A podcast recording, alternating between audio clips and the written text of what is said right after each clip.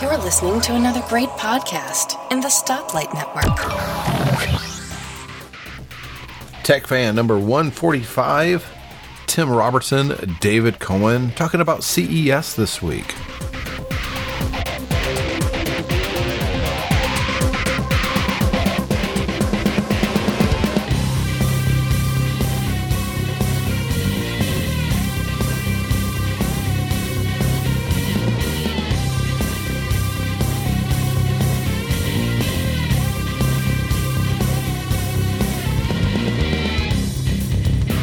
And it is Tech Fan number 145. I'm Tim Robertson, joined by David Cohen. Hello, David.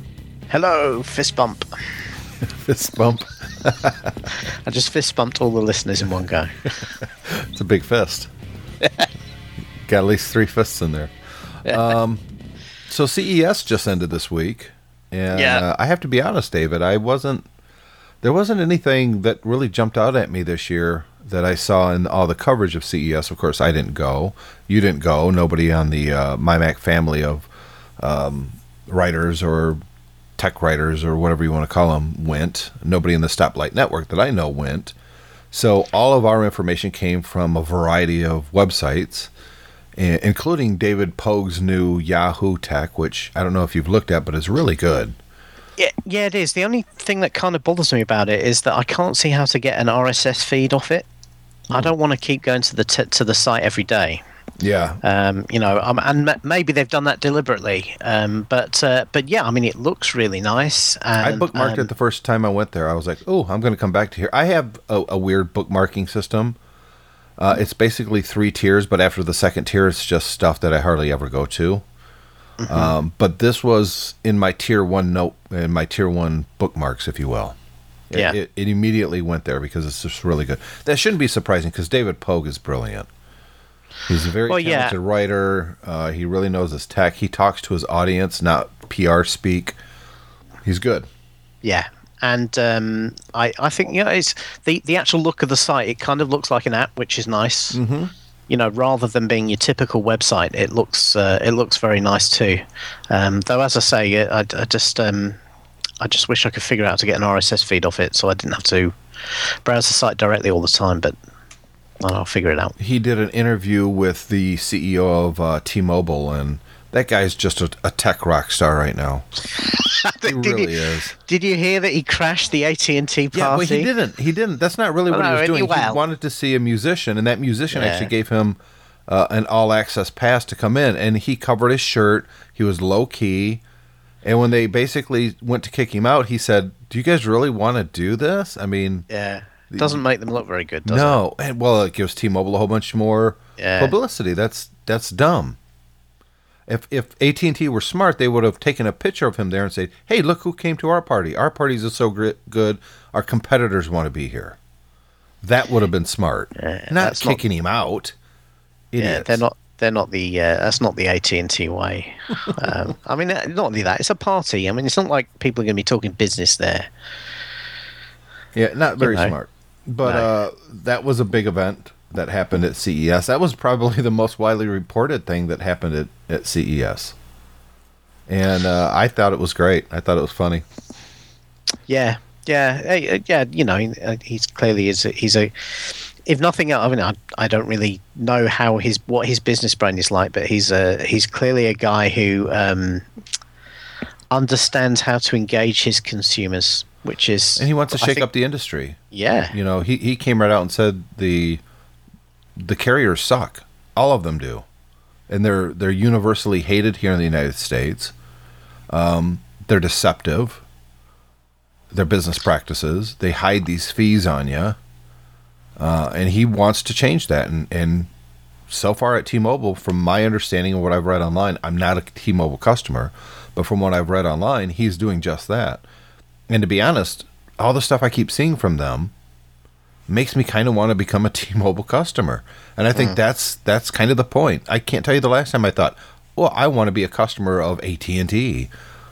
You know? Well, uh, you know, the key the key thing in uh, the, there's just been a big debate over branding and, and how brands are perceived here in the UK. We have this every year where some of the big retailers um, have been trying to improve their sales at, at Christmas time and haven't been doing so well. You know, big established UK brands like Marks and Spencers have you know seen sales drop over Christmas, and and there's a debate about what that means in terms of how their brands are perceived. And there's an awful lot of talk about the fact of you know saying things along the lines of if you need in a in a very competitive industry, you need to differentiate yourself from the other guys. So do you think a lot uh, of that is the leadership?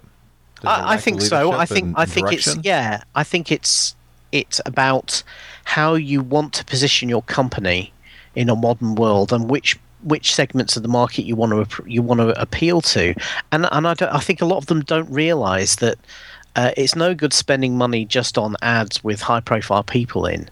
Um, the ads have to be, and, and they, and not just the ads, but the whole attitude the company have to be about a certain ethos. Yeah.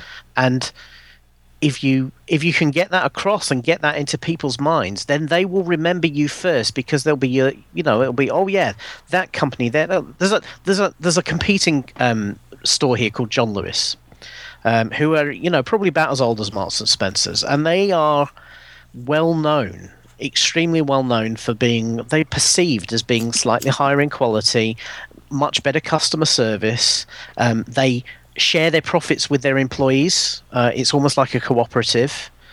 Um, and they also every year do these very emotionally driven Christmas ads that kind of stick in people's brains.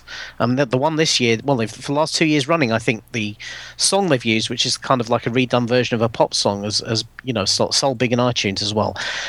And and the the thing is, is that they the, the ads they do, they don't tell you anything about shopping. they don't even tell you that it's for a shopping store. They are about um, kind of an emotional engagement with uh, with giving people things and, and that sort of stuff. They, they did one one year where there was two snowmen outside a there was uh, outside a house and one snowman journeys across the country through blizzards and everything to get a scarf for the other snowman who is who's his girlfriend. Hmm. Yeah, and it and it's it's kind of but the thing is at the same time they're playing like an emotional song, and it, it it's a story. The ad, and at the and end the is their they, logo or something. Uh, yeah, exactly. Yeah. It's as simple as that. And well, the one this Apple year, just hit. Go ahead. Yeah, well, say the one this year was very similar. One this year was a, a cartoon that was kind of like a wind in, um, sorry, a Watership Down style cartoon about a rabbit whose friend is a bear, and the bear hibernates every winter, so they never get to spend Christmas together. So the the rabbit uh, just gives him a present of a of an alarm clock, and then the bear wakes up and on Christmas morning comes down to the tree where all the other animals are. And again, they had an emotional song playing in the background, like a redo of a pop song, and it really struck strikes a chord with people, and and that puts a brand in into people's heads that like, well, this is not a big corporate that is just about making money. This is, you know, it creates an impression that this this company has ideas beyond just that, and I think that's important. I just you're talking about a bear and rabbit. Yeah, it just reminded me of this um, two panel joke that I saw on Facebook. Uh it's weird how things just pop into your mind like that. There's a yeah. bear and he's pooing in the woods and yeah. he looks over and there's a rabbit there and he says, "Do you hate when you get poo on your fur?" And the rabbit says, "No, not really." The next panel is yeah, the bears grab the rabbit yeah. and wiping his bum. uh, but Apple did that. Uh, they had the new iPhone commercial where, it, you know, at first it seems, and we talked about this a couple weeks ago. It, it's a kid and he's uh, on his iPhone the whole time at the family gathering, and you're meant to think that oh, it's it's one of those kids that you know he just has his face buried in his phone, not really paying attention, missing out on everything, and then on Christmas morning. When people are opening presents, he airplays his video that he's made, and it's very emotional, and people cry, mm. and yeah. he gets the hug, and and that's good branding, you know. Yeah. Obviously, it's a commercial for the iPhone. There's no question about that, but it was emotional, and I think those kind of things work. I also think what this guy at T-Mobile is doing also works in that he's trying to shake up the industry. He's positioning T-Mobile as the uh, the uncarrier. I think that's how they word it. And I think those kind of things work well. Steve Jobs did exactly the same thing at Apple when he got back. Remember yeah. when he um, I think it was the, the first year he was back. I don't even think that Gil Amelio had left yet. And they started the whole Think Different campaign, And the reason that they did that campaign at that time was because remember the iMac wasn't out yet. So they basically had the same products that they've had for a while. But Steve Jobs realized that they have to save the image of the company. And and that was that ad was 100% Steve Jobs, think different.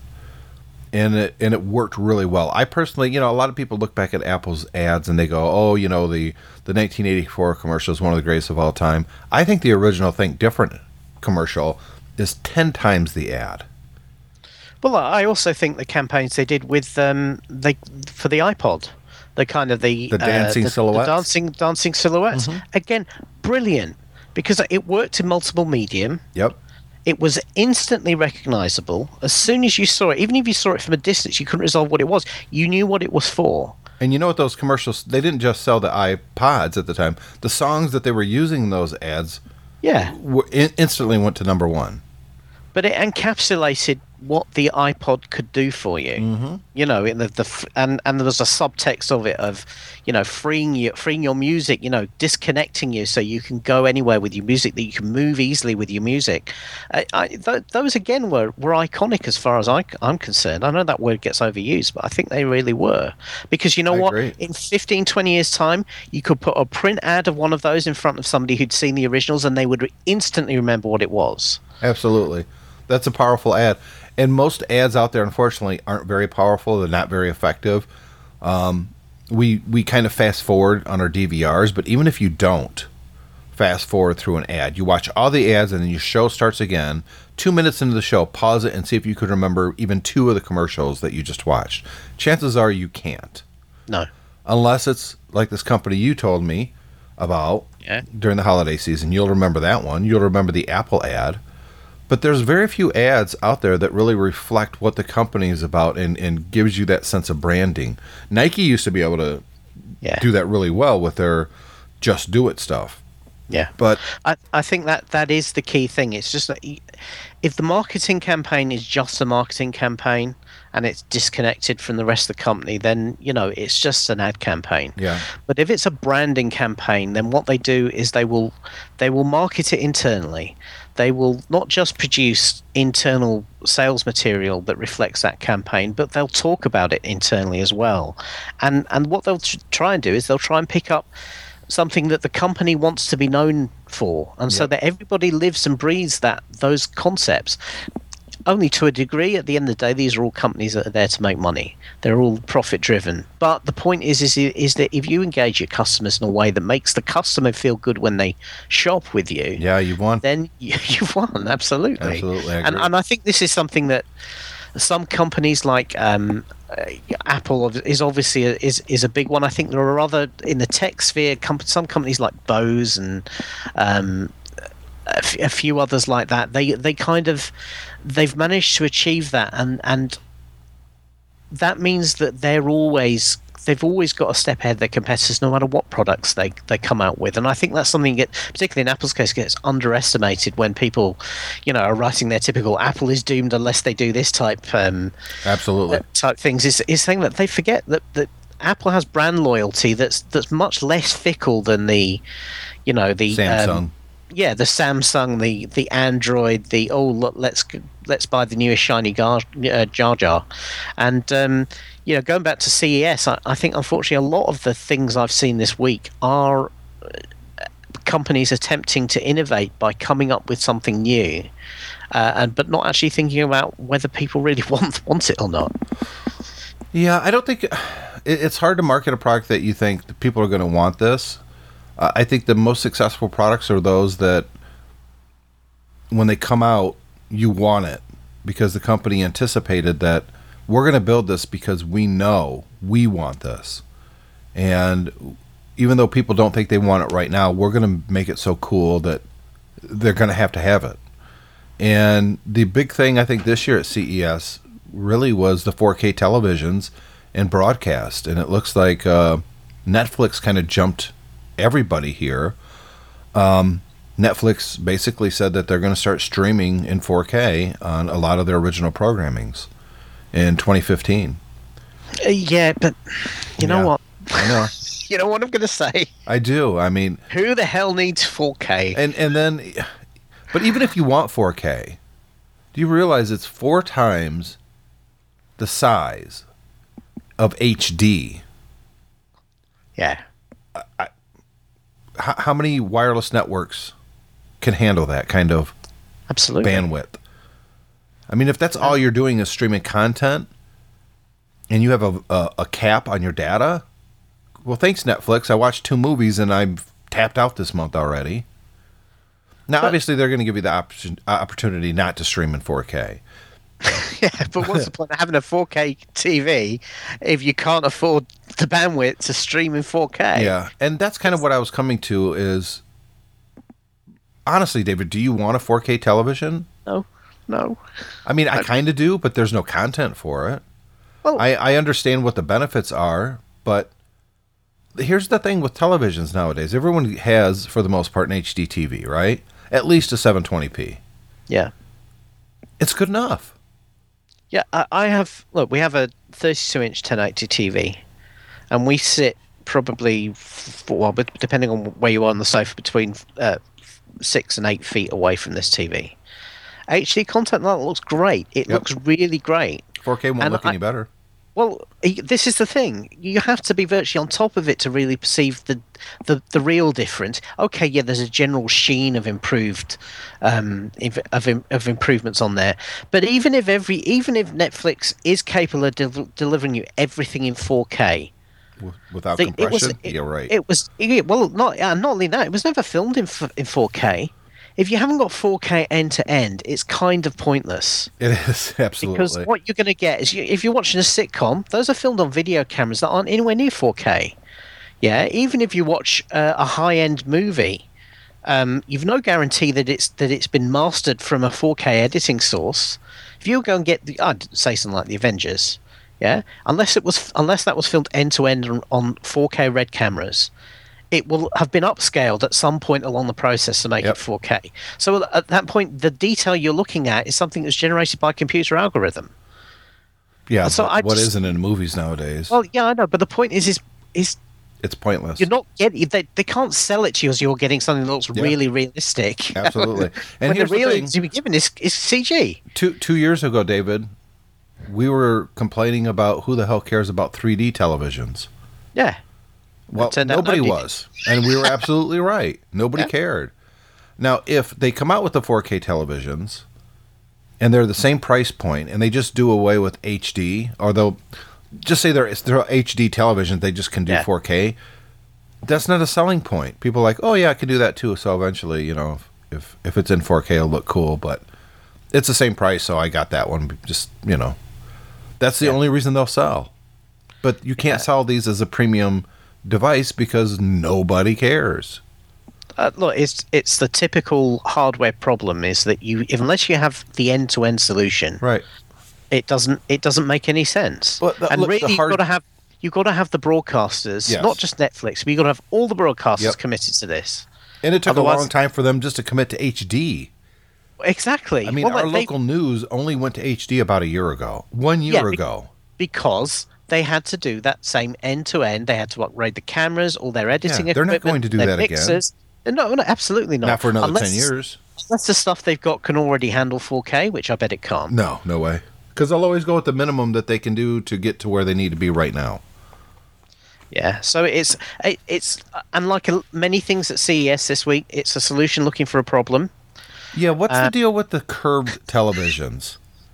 Again, I mean, I kind of saw that and I thought, oh, I guess that's kind of neat. But then I stopped and I thought, unless it's 105 inches and it's taking an entire wall and it gives you a little bit more immersion because it's curved and it gives you that more of a peripheral vision as you're watching something, which I don't really understand why you'd care about that in a movie. What the hell do I need a curved television for? Well, the problem is they say, oh well, because it's curved, that means every point in the screen is the same distance from your eyes, which gives you a more immersive experience, which is fine for the one person who's sat directly in the middle in the sweet spot. doesn't help anybody But- else. yeah, exactly. And in fact, the problem is, is that if you're not in the sweet spot, and if actually you're stood up and walking around the room, as most people are in their living rooms, you know, they're moving around, they're not sat in the Dude, optimal I'll give you a prime everything, example it's why this doesn't It's going to look worse. Right. Um, think about how big you could really make those televisions to fit your room, right? And even a curved one, so theoretically everything's in your field of, of vision at the same distance, okay? Now, let's do a, a, a quick little experiment. You're sitting in front of your computer right now, right? Yeah, Okay. What size screen is it? T- uh, twenty. Okay, it's a 20 inch screen. How far away are you? Maybe a foot? Uh, I'd say probably two feet. Okay. I've got quite a long deep It- desk. it- it's an it's an Apple computer, right? yeah. Okay. Uh, what's on your screen? Uh, just Skype? Uh, the uh, Safari and Okay. Skype. Okay, Safari and Skype. Look at the Apple logo in the upper left hand corner. Yeah. Keep staring at it. Mm-hmm. Now, what's in the bottom right hand corner of your screen without actually moving your eyes away from the Apple logo? I can't see it. Right, that's exactly my point. The field of vision for a human is very, very, very small. The focus Absolutely, point. yeah. It's within a couple of inches, if that. That's that's it. And what our eyes do is they constantly. You you can look at it. If you if you look at somebody's eyes when they're not looking at you, you can see they're jumping around. Yes. And basically, what happens is your brain creates the image of the world you see by retaining what it saw as it jumps around that very tiny point of, of vision. So a lot of what you see is actually constructed by your brain, and it's not actually real That's in right. terms of yeah. And this is what thi- I think this is what 4K and um, curved TVs and everything. What, what these guys don't get, they don't understand how the brain works. Anatomy. And what they're trying to do is they, yeah, they the, what they're trying to do is create some sort of pseudo reality with their screens, Mm-hmm. but it doesn't tally with the way we actually see the world. No, it doesn't Yeah? because they don't understand biology and they don't understand how what the, the focus is. It has more to do with the content than the size or the resolution of the screen. And then as well, unless you're George Lucas, who likes to fill the screen with all sorts of CG crap going on in the background, most stuff we watch is designed to focus us on one point on the screen That's because right. that's where the drama's going on. Absolutely. Yep. Absolutely. And now, if You you're looking at a character and he's talking to another character, and somebody behind him in a distance is starting to aim a gun to shoot him, the director will lose focus on the main character and Yeah. refocus on the guy behind him so it draws your attention. Or or he'll jump cut Yes. to the gun coming up, and then Mm-hmm. he'll jump jump cut back because that's how movies and TV is done. because they understand how the human eye works, our perception. Yeah. And it, it, it really, yes, I will say resolution does make a difference to a certain point. But beyond a certain point, unless you're talking about virtual reality, it makes no difference at all. yeah. So, yeah, Yeah. I, the four, the 4K, the the curved TVs, the only people that really get a big boner about all this is the tech geeks, the hardcore tech geeks, and they think everybody is like them, and most people aren't.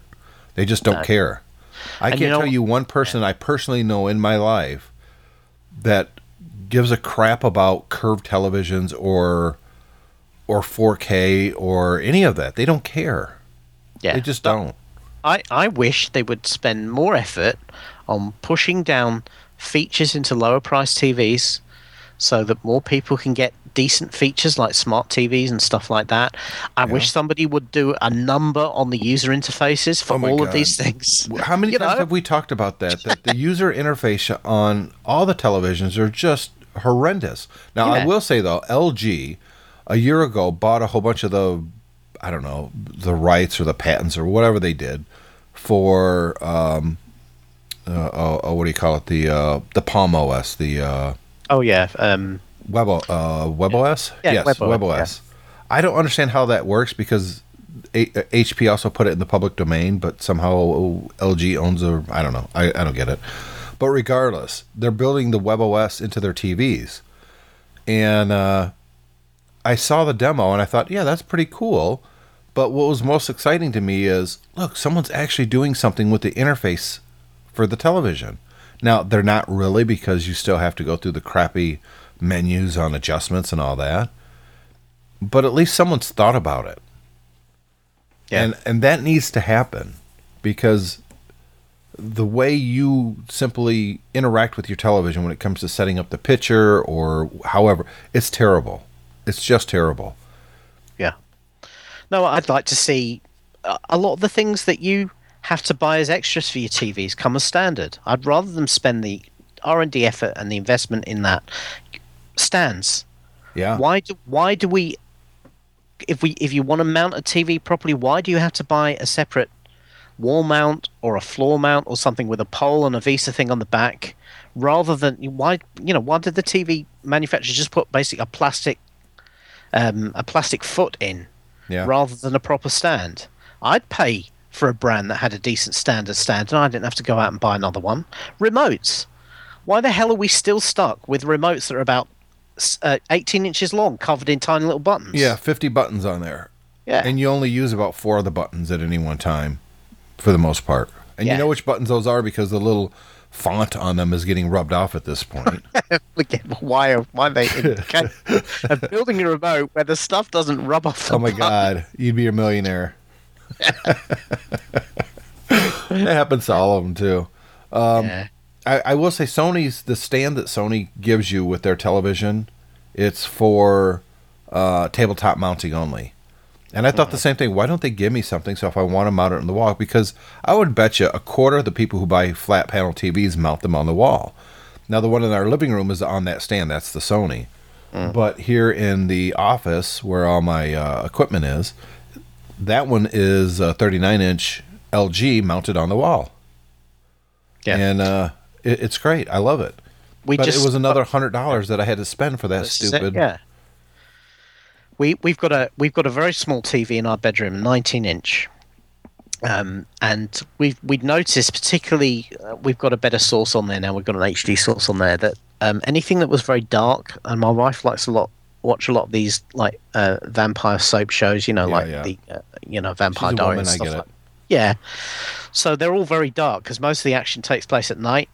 And because the TV was higher than our eyes because we're in the bed and it's up on a shelf, uh, we and the, the viewing angles, kind of vertical viewing angles, were poor. So you couldn't anything that was dark you couldn't see properly. So I said, well, we need to tilt the TV down towards us, but the shelf it's on is very narrow. There's no no depth to be able to do that. So I bought a um a uh, it's designed for mounting a monitor on a desk. Oh, I know it kind of exactly what you're G-clamp. Yeah, Yeah, and then a pole that comes up, and then you put the TV on the VESA mount in the back, and that allows me to raise the TV up but tilt it right down towards us. And now it's great. Now we can see it really well. yep. But the thing is, it took me probably, I don't know, a day, day and a half of research and searching online to try and find the right one. Yeah. And I'm thinking, this is ridiculous. You should have something in the box that can do that. I will give credit to the, the the manufacturer of flat panel TVs though. They all did go with kind of a standard how you mount them to a VESA mount. They all did that. So you don't have to get a VESA mount for your brand of television. You just basically need to know what size. And they Yeah. they go from like 32 to to I don't know 49 or something. And then anything over 50 uses this one. That was smart and I did appreciate that. But Yep. even then, just put one in the box. We're willing to pay an extra 50 bucks a television. Just put it in the box. Stop messing with us. Well, yeah, whatever. Because you're not going to buy the same. Number one, I don't even know if Sony or LG makes a wall mount. So why not make your own wall mount, charge a, a small premium, and put it on the box? Hey, this comes with the wall mount. You'll sell more. yeah, again, it goes back to saying differentiating yourself from Yeah. your competitors. Absolutely. We're the guys who have everything in the box. We're the guys who make a decent remote. We're the guys who have a decent interface. Oh, and by the way, we don't put such a cheap, crappy processor in the TV that the interface actually works quickly rather than half a second after every button press. That's all my televisions. Let's take Well, a this is the quick break, David. We all, yeah, we all know what's wrong with them, and instead of giving us what we want, they give us 4K, or Yeah. curves, or bendy, or Let's take a quick break. We'll come right back and uh, discuss a little bit more on CES. Curious about Nintendo? Well, check out the Nintendo Club podcast. This podcast is done twice a week. We dive into all things Nintendo. We dive into retro, we dive into current games, what we're playing, what cool Nintendo news is going on.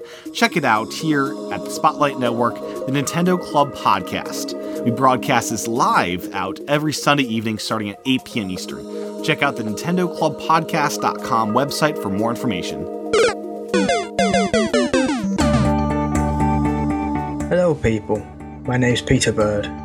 and I am the host of the Deep Look podcast. The idea behind the show is that we talk to our guests and we learn more about them, the subjects, the people, the things that shape their lives, or the things they're interested in, or the things they would possibly want to know more about. Basically, we just like to look a little deeper and see what's there, to learn if that appeals to you, or you like that idea, or if even if you have a guest that you think we should try and speak to, then come on by and give us a go. We are part of the Stoplight Network. Back, Tim Robertson. That's me. David Cohen. That's him. If you want to reach out to us, we'd appreciate it. We are at techfanpodcast.com on the internet. You can find us there.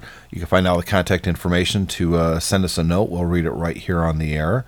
And David, we were talking uh, before that commercial break about CES, and I was going to mention this at the very beginning of talking about CES, but I found something very curious, and I wasn't the only one to pick up on this. In fact, uh, The Verge uh, mentions this as well, and I think All Things D, or I don't know, there was somebody else that had an article about this.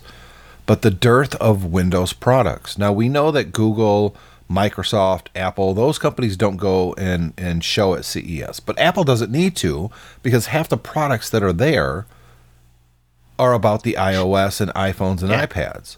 Same thing with Android devices. All these little connected devices and all these little doodads and cases and all that stuff is all Yeah. they all work with Android as well. But there was nothing that I saw. There was a few things. Don't get me wrong; it was a, a complete nothing. But compared to everything else, it was next to nothing, which was Windows.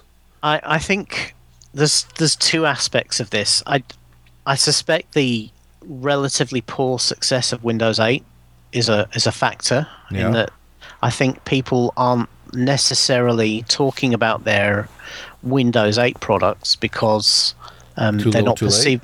Well, well, they're, uh, perhaps they're just not perceived as their main priority because they haven't been selling particularly well, and everyone's taking a softly, softly approach.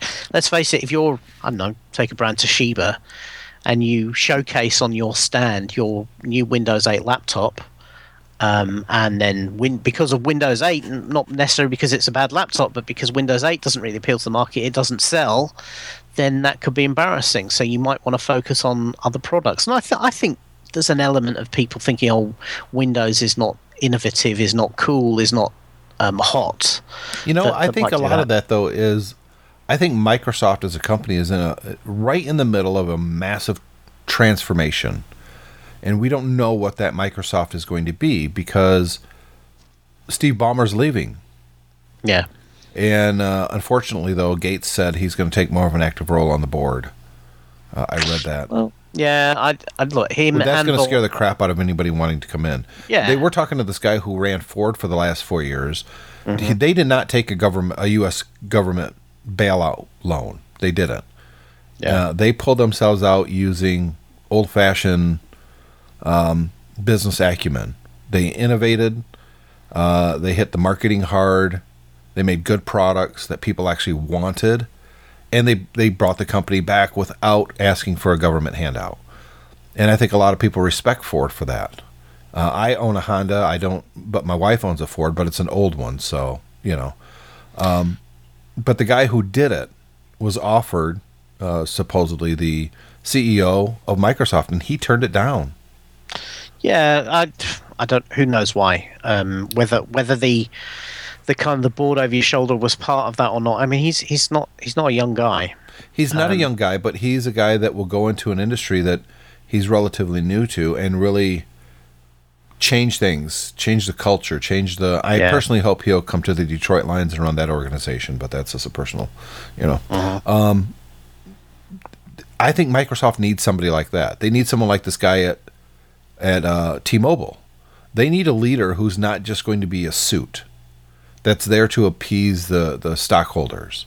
They need someone that's going to come in and really, really shake Microsoft up at its core and completely transforms that company into one that could be, again, a leader in this new decade, and this new century, like they were last. Because that's not what they are anymore.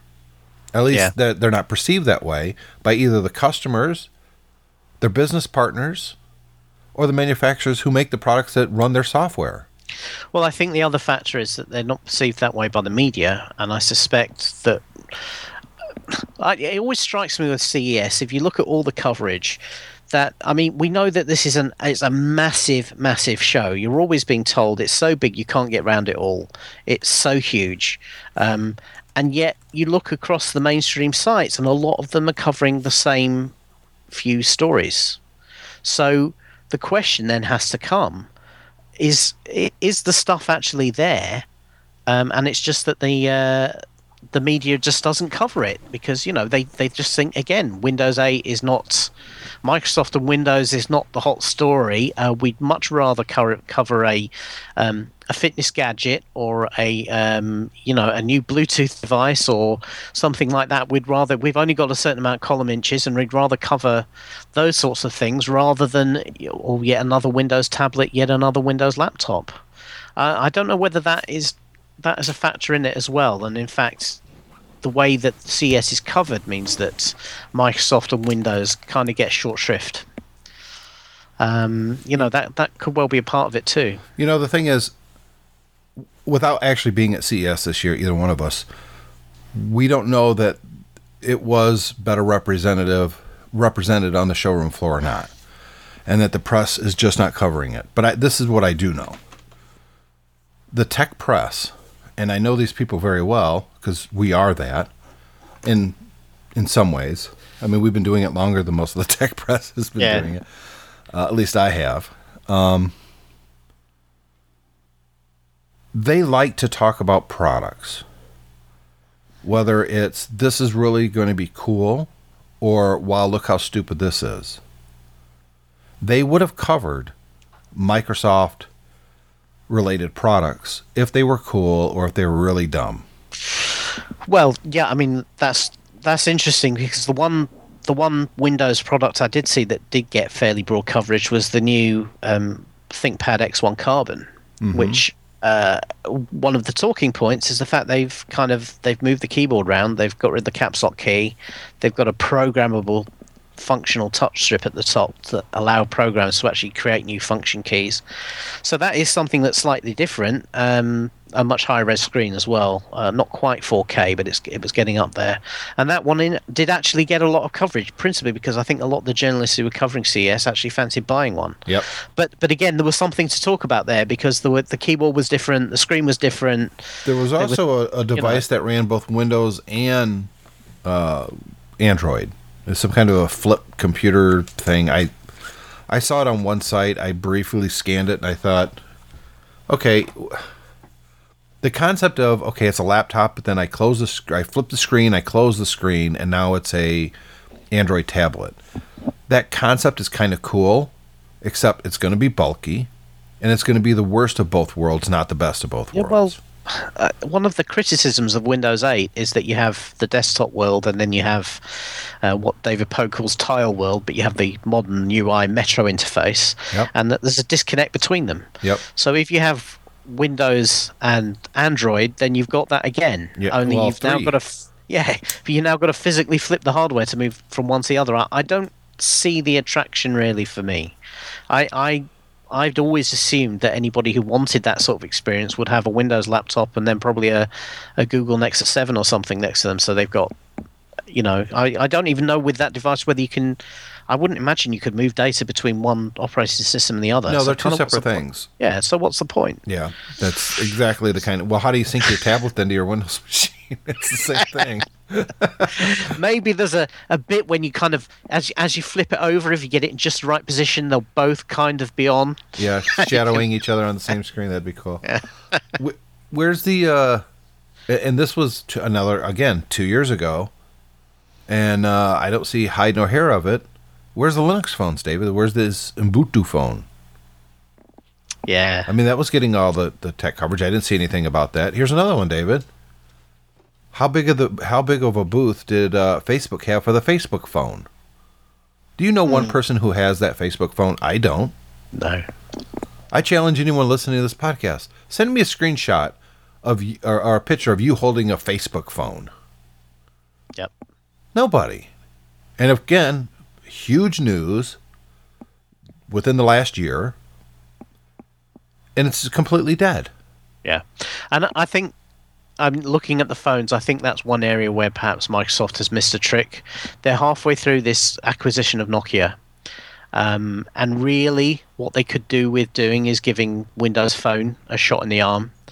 Uh, and this was an opportunity to do it, and they didn't do it. There was no, there was no new devices. There was, um, you know, there was nothing there. I mean, it just, I mean, you, you think Windows desktop was underrepresented. I mean, people haven't talked about Windows Phone at all. Nope. So, um, you know, again, that's a, a missed opportunity because You know really who did want to get a lot of press, David, and very positive press, and it kind of, honestly, it reminded me of the old days with this company, and it between their coverage of CES, the announcements that they made, which wasn't a, a lot, but it was enough uh, to kind of stand out, and uh, the news that they they released this this last week.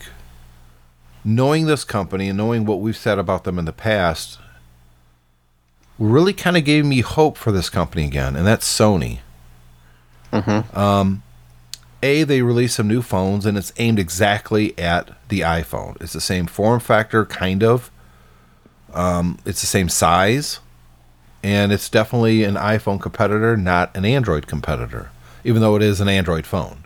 yeah, But it's got very good stylings. It's got an awesome camera, from what I understand.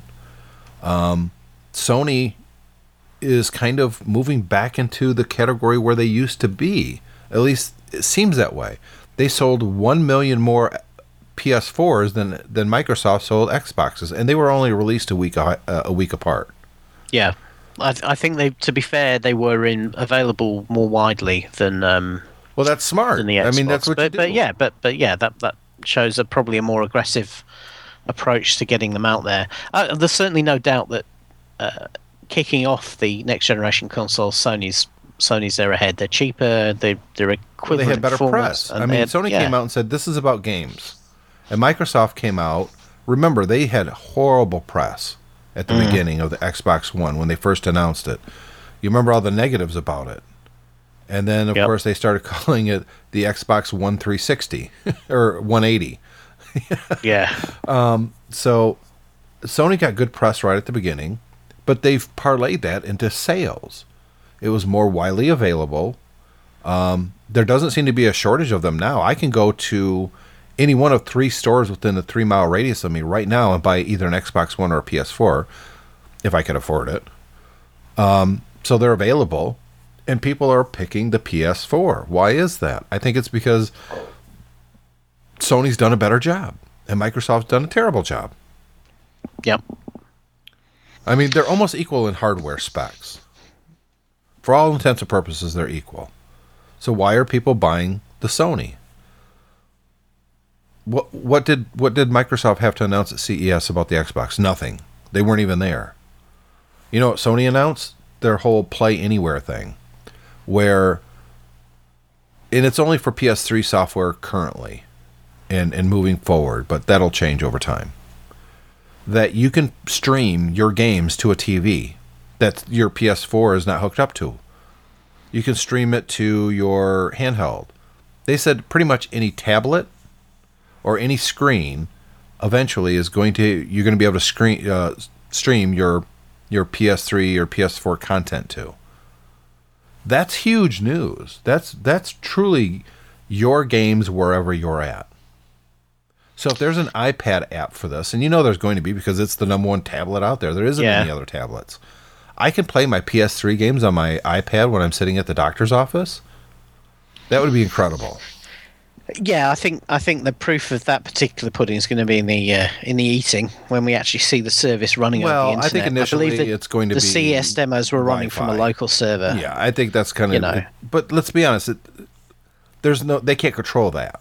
They can't control crappy Wi-Fi. No, but but it's whether on a home broadband connection you get a decent enough performance. Yeah, and the proof's You going to be in the pudding. But they're doing something. They're innovating. They're they're trying Yeah. to be different than everybody else, and I think they're succeeding. And I think the sales of their products reflect what consumers want. It makes them excited. Yeah. Now, I think Sony's done actually a, a pretty piss poor job when it comes to mass market appeal. When it comes to marketing, they they got to do a lot better job there. They got to get back to the old Sony of the way they really marketed themselves. and it's kind of the way Apple did it. And uh, it- it's you know, like you said, it's kind of like that um, John Lewis ads. Yeah. You know, Sony needs to get back to that, but they need to innovate, and they're doing it. And I don't see anything from any of the competitors that are even coming close. You know, Nintendo comes out and they're like, "Well, we might release like little mini games for the other devices that's going to draw you into playing our hardware and our software." I don't think you really get it.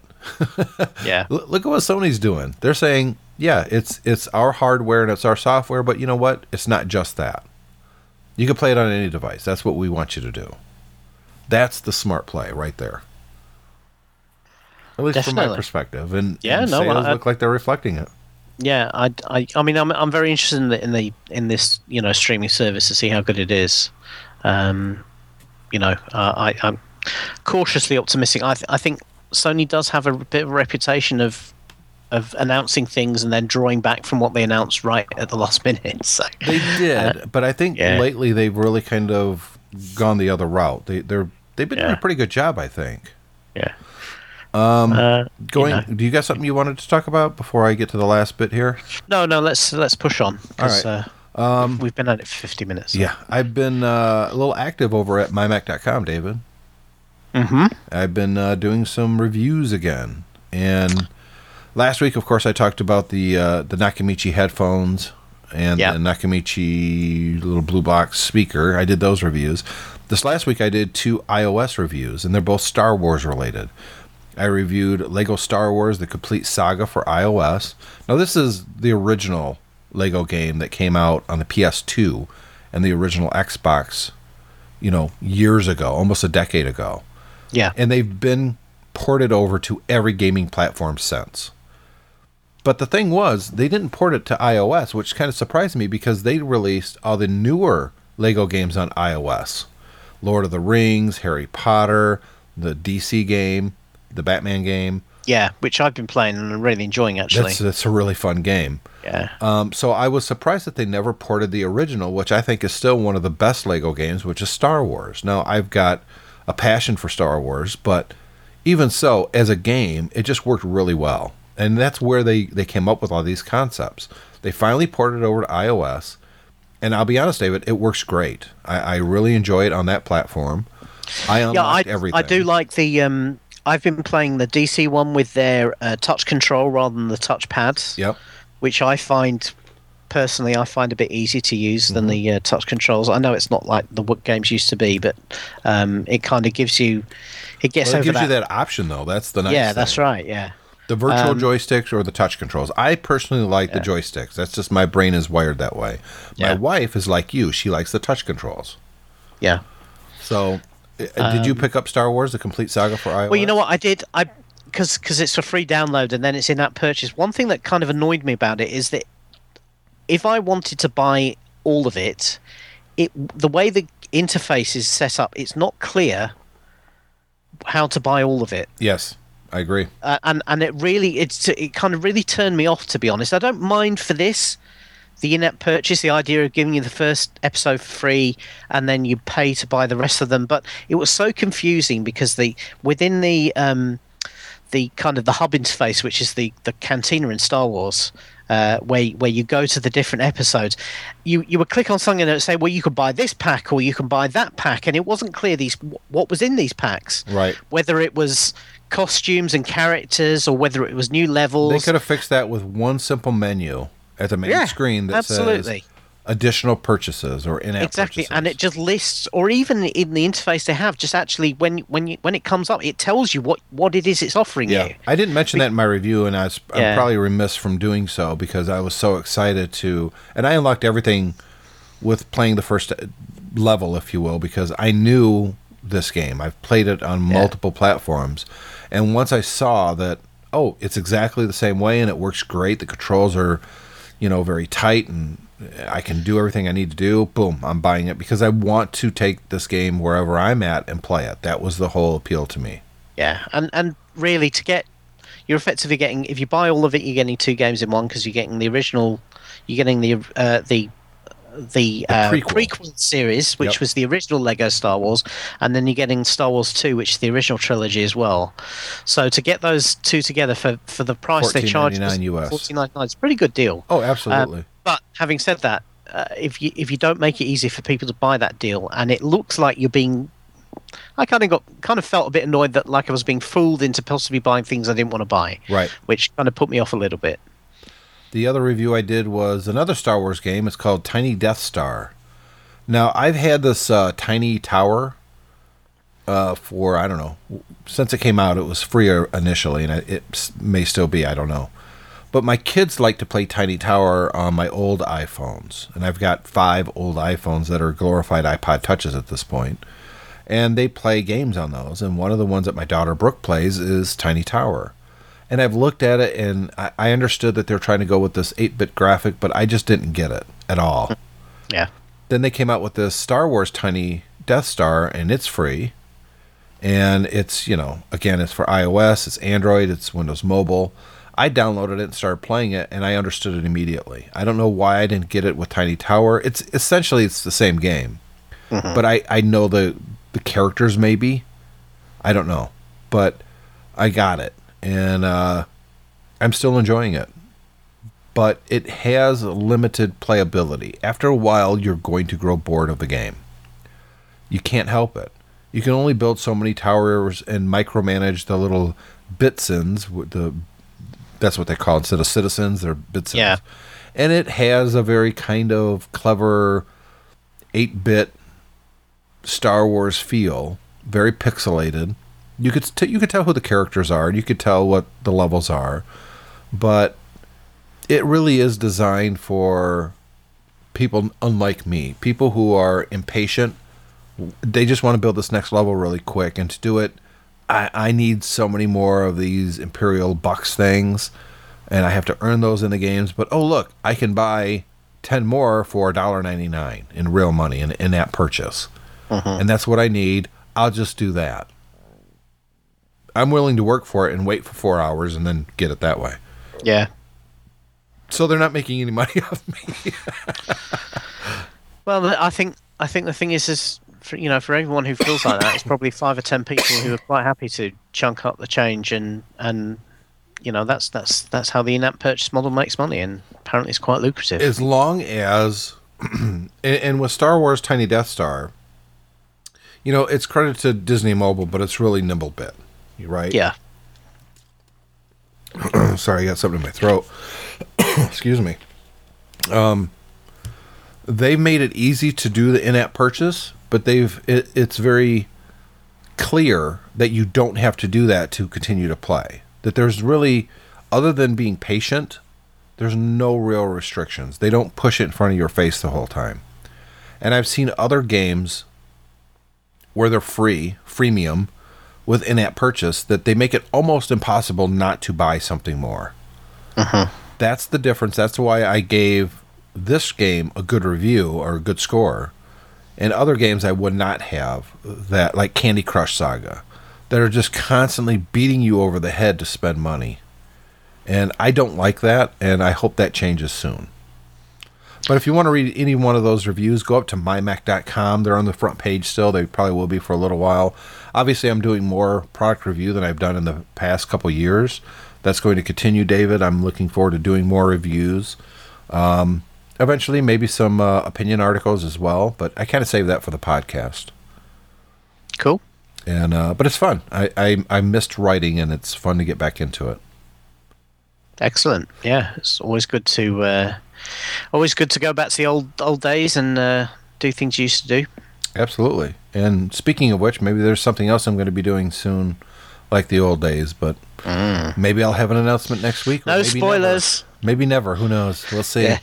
So with that, David, we're going to wrap up uh, this episode of Tech Fan. We really appreciate everyone who downloaded and listened all the way through. Uh, if you'd like to send us feedback, you can send it directly to me, Tim at techfanpodcast.com, or David at techfanpodcast.com. and uh, I'm on Twitter at mymac, and he is David B. Cohen. I am. I jumped the Yeah. gun there on you. Uh, it is 2014, which means, David, it is the 10 year anniversary of the MyMac podcast. We were part of that show as well. I actually still own it, but I don't record that show anymore. Guy and Gaz does, and as such, you're going to see uh, four special episodes this year. Uh, two of them have already been done, so we'll make an announcement here when that show goes live. And uh, we will eventually record a podcast with Guy and Gaz as kind of a reunion show. And I am, um, I think I'm doing a, a, an episode as well, David, with uh, Peter uh, Bird. All right. He has a, a podcast, and he asked me to come on and be on a show. I was supposed to do it yesterday, but then my dad called. Well, first of all, my son got sick at school, and I had to go pick him up. And uh, so I told Peter I couldn't do it that day. And then immediately after I picked up my son, my dad called and asked if I could take him to the VA hospital. He fell down some stairs and hurt his back. So my day yesterday was shot, but it looks like Monday I'm going to uh, record an episode of the Deeper podcast with Peter Bird. I'm looking forward Cool. to it. Cool. He's over there in the UK too. He is. Yep, So it'll be another uh, early morning for you. It will. Uh, no, actually, I think we're doing it noon my time to. Uh, Oh, right, Monday, okay. So Late night for him then. late night for him. yeah. but uh, I like his show. I've listened to it a few times, and um, so it's going to be good. He's had uh, quite a few interesting guests on there. I think the last one he had was Scott Wilsey. Uh, Scott used to be part of the Stoplight Network with his podcast. We had a falling out, uh, as you know, David. Uh, but we actually uh, made up, Scott and I. So that's Good. that's always good to do. I don't like to have animosity towards anybody out there. And, uh, Definitely not. Yep. So with that, we're going to wrap up this show, and we will uh, see you next week. You good for next week, David? Not going to China or Africa or? Uh, I have managed to um, push Hong Kong out of my life for the time being. Good. I know you didn't have a good time there last last time work wise. No. So uh, hopefully, um, hopefully it won't be going for a while. Yeah. And quickly, how's your health doing? Uh, yes, a lot better. Um, And in fact, that one that's one of the things I want to talk about next week is. Um, not, I didn't see a lot of. Uh, there was a lot about fitness gadgets at CES, but not a lot about health gadgets. So I want to talk about some of the stuff I've been using to manage my uh, manage my health because uh, they're kind of cool. How, how's your eyes? The eyes have returned to normal, Really? so I no longer need the glasses. Um, so apparently, it was uh, it was either drugs or the diabetes Yeah. that, that did that. And Well, I that look forward. Go ahead. Yeah, I was just going to say uh, it's left me very slightly long-sighted, so I'm kind of struggling to see my iPhone. But I, Wow. so I, need, I might need to get switched to reading glasses. But I, I certainly, I'm, I'm actually reading, uh, wearing reading glasses right now. Yeah. So uh, yeah, that that happens anyway as you get older. So that's not know not sucks. such a biggie. But um, Getting old sucks, David. yeah, I think there's more gray in my goatee than anything else. I have I have two patches. So uh, in my in my goatee, so uh, I often look like a badger. Yep, there you go. So I appreciate you coming on this week, David. I can't wait to talk to you next week. Uh, I'm really interested in hearing about health, what you're doing, and how technology is helping you there. And for everyone else, thanks for listening.